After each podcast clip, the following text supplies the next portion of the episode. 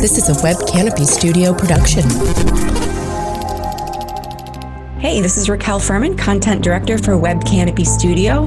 And today on Under the Canopy, we're talking about the buyer's journey. So stick around.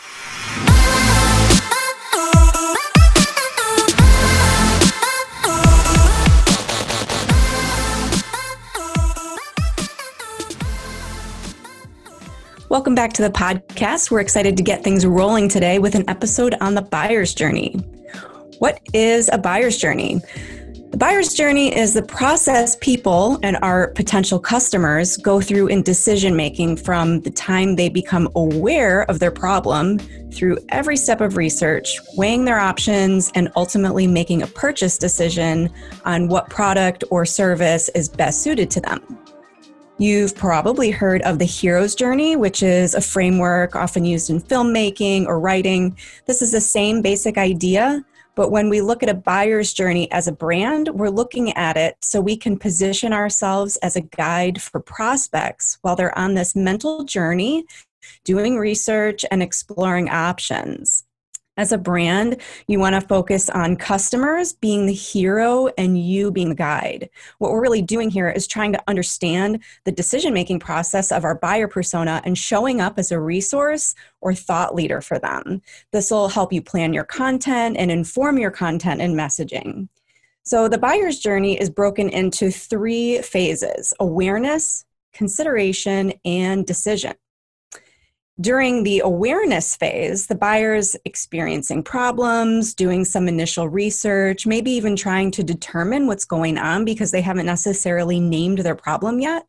It could also be based on a goal for improvement rather than a problem, so keep that in mind.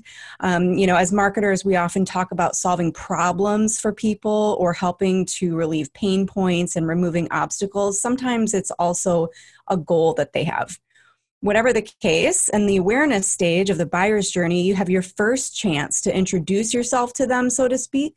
So, this is why knowing your buyer persona is so important, by the way. If you know the problems your buyer persona is experiencing, you have a better chance of getting your content in front of them at this awareness stage while they're still defining or recognizing the nature of their problem.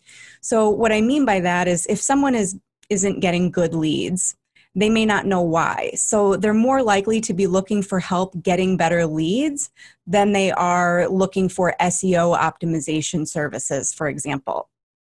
And there could be a lot of reasons why someone isn't getting good leads, but for the sake of this example, if you offer SEO optimization services and you go writing all about SEO optimization, the person looking for tips on getting better leads may or may not eventually find you they're still trying to figure out why they aren't getting good leads.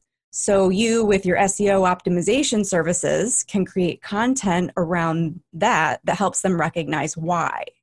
So, you can see at this top of funnel stage, a better way to get in front of them in the I'm having a problem, why is this happening stage of awareness. You need to be answering to some of the challenges that they're having.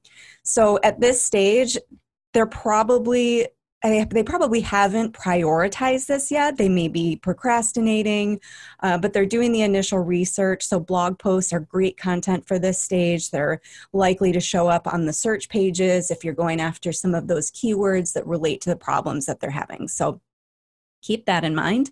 And then, when they get into the next stage, consideration, at this point, the buyer now has defined or named their problem and likely experienced some kind of motivator to take action and really look for possible solutions.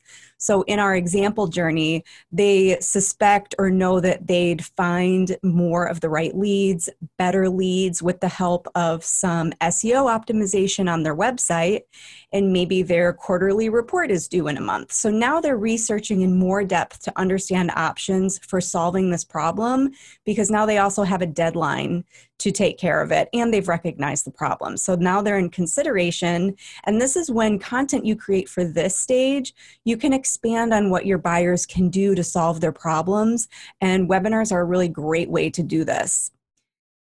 Next stage, final stage of the buyer's journey is the decision stage. So now our buyer is actually comparing solutions and deciding what to purchase or with whom to work.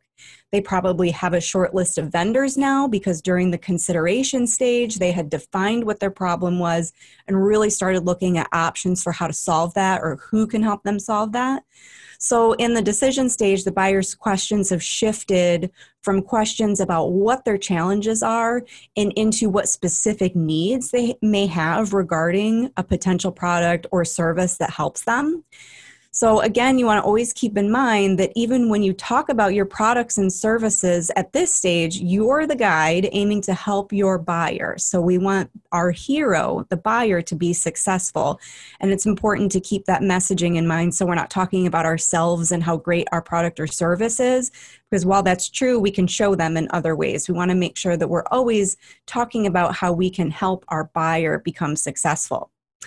So, there you have it the buyer's journey in three stages. There are a lot of ways to break this down and explore the specific challenges along the way that will help get your messaging and content spot on.